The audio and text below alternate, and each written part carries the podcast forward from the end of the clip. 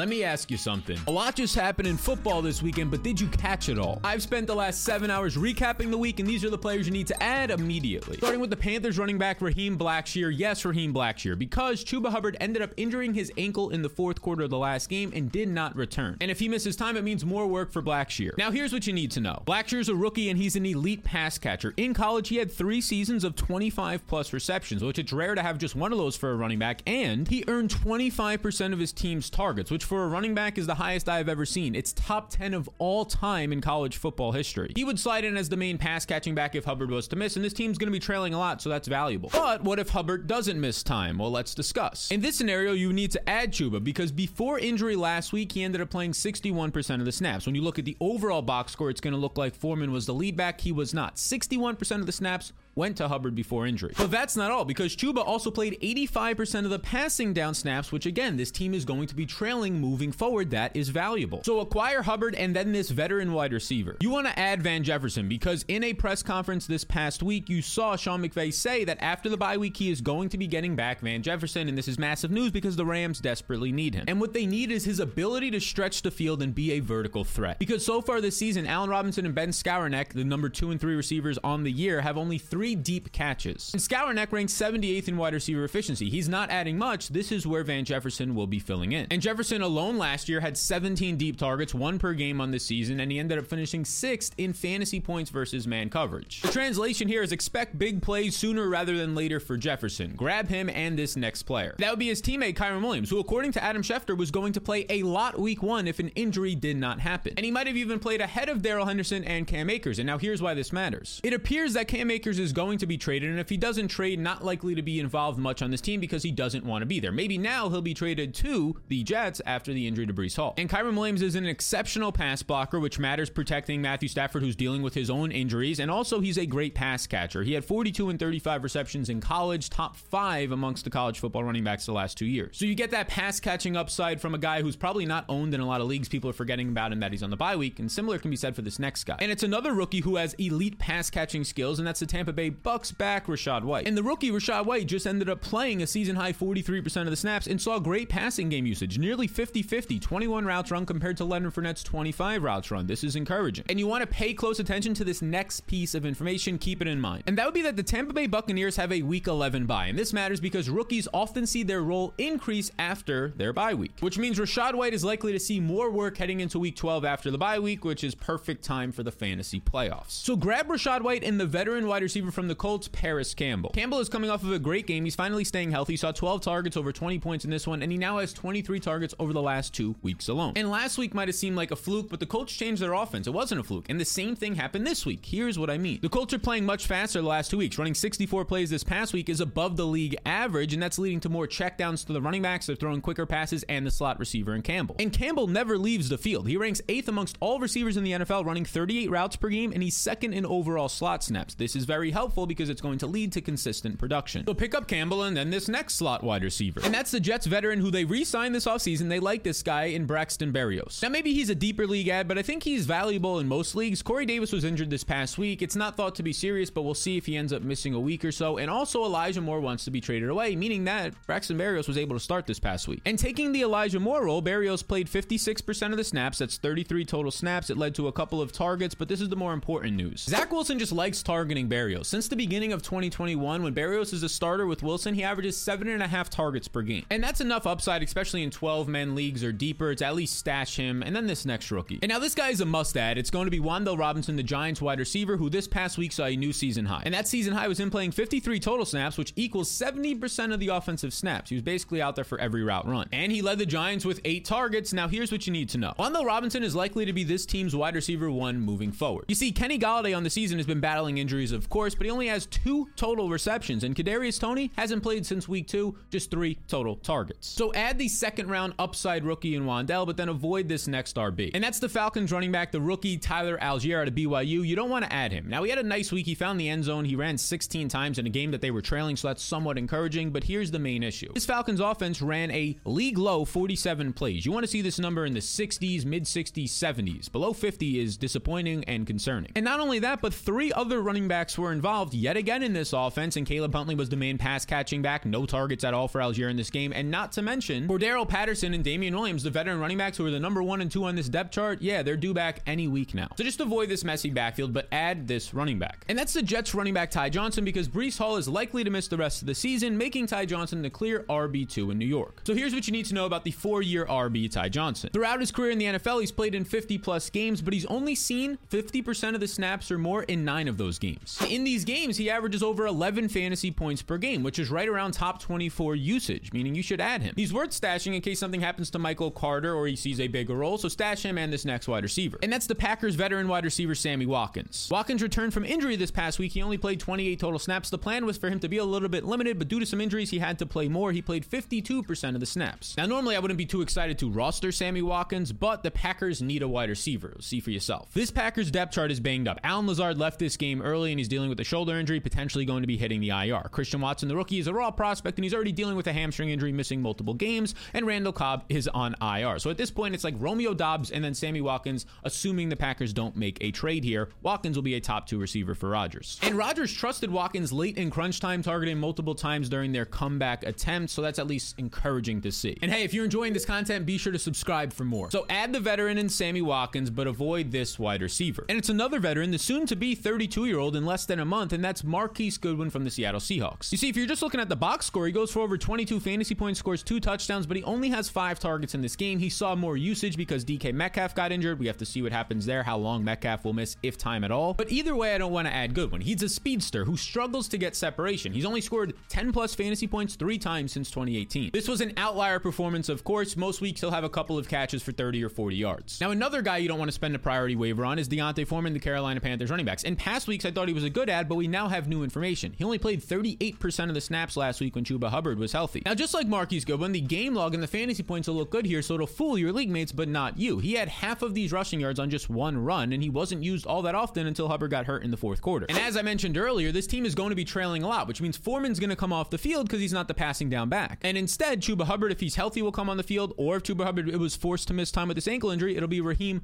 Blackshear coming on the field instead in those second halves, and they're trailing less snaps and usage for D'Onta Foreman. So if you happen to own D'Onta Foreman, try and sell high on him and then add this running back. And that would be DJ Dallas, who is definitely a handcuff you want to be owning. Now, this past week, he ended up playing 30% of the snaps. It led to 8 touches, which is solid usage just in general as being an RB2 on a team, but here's the main reason why you want him. Kenneth Walker is the clear running back 1 in Seattle, one of the best running backs in the league, honestly, right now already, just based on pure skill. But as you can see here, according to PFF, DJ Dallas was the only other running back in this backfield to see another touch, and that means something. If something happens to Kenneth Walker, who is going to see high volume moving forward, well, it means Dallas is going to step into a decent role. So stash DJ Dallas, especially in deeper leagues, and then this next tight end. You see, Darren Waller missed practice all of last week, didn't practice a single day, and then he missed the game, so he's probably going to be missing some more time, which opens up increased usage for the Raiders tight end Foster Moreau. And this past week, he had an elite role. He played every single snap except for 1. 54 of 55 snaps, 96% of the total snaps played by Moreau led to 3 catches on 4 targets. And Moreau averages over 10 fantasy points per game when there's no Waller. He has red zone upside as well, so he's worth a stash if you need a tight end, especially with bye weeks these next few weeks. So get him and this next wide receiver. That would be Josh Palmer, who missed this past game with a concussion, but assuming he returns in week 8, he is worth adding. Because this Chargers team is banged up. Mike Williams had to be helped to the locker room, was injured in the game late yesterday. He might be missing some time or a serious amount of time, and Keenan Allen even left the game early, dealing with a hamstring injury at halftime, did not come back into the game. So if either veteran is forced to miss time or be limited moving forward, Palmer is going to regain a starting spot probably in 2 wide receiver sets. And that's important because he's already earned nearly 7 targets per game with just Keenan Allen out. If Mike Williams misses now, maybe some more downfield usage for Palmer, which opens up upside in fantasy. So acquire Palmer and my fantasy cheat sheet, which is a 5-step system to beat your league match each week and win your fantasy league. It has everything you need to be prepared every single week to dominate your league mates, from waiver wires to rankings, projections, player notes, all that you need. And listen up because this is important. If you do not win your fantasy league, the one-time payment of $10, which is less than $1 per week to have access to this, will be refunded. So if you don't win your league, I'll refund the one-time payment of $10. This is completely risk-free. You could use all these tools,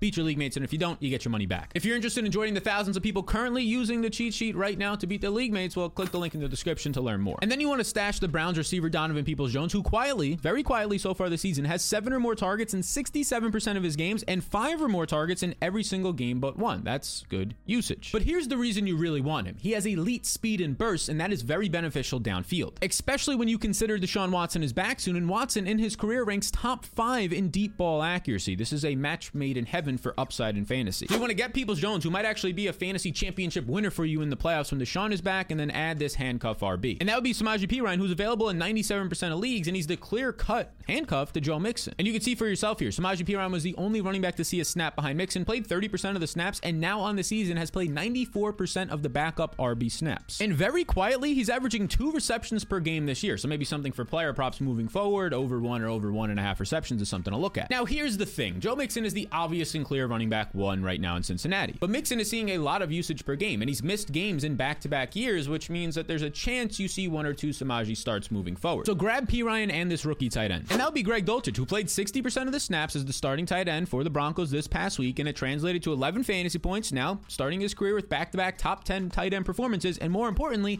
9 targets is very encouraging. And what I mean by being the clear tight end one in Denver is he ran by far the most routes. See for yourself. And as you can see here, Dulcich ran 34 routes on Sunday, 26 more than any other Broncos tight end, and Albert O was now inactive for the second straight game. This is the clear-cut tight end one on the Denver Broncos. He has top 10 upside every single week in Greg Dulcich. Now, these are the players you want to be adding immediately, and you also want to be trading for players, especially as the week goes on and we get more information. And when that video releases on Wednesday, it will be right here for you beautiful people to check out. If you're not already, hit that subscribe button.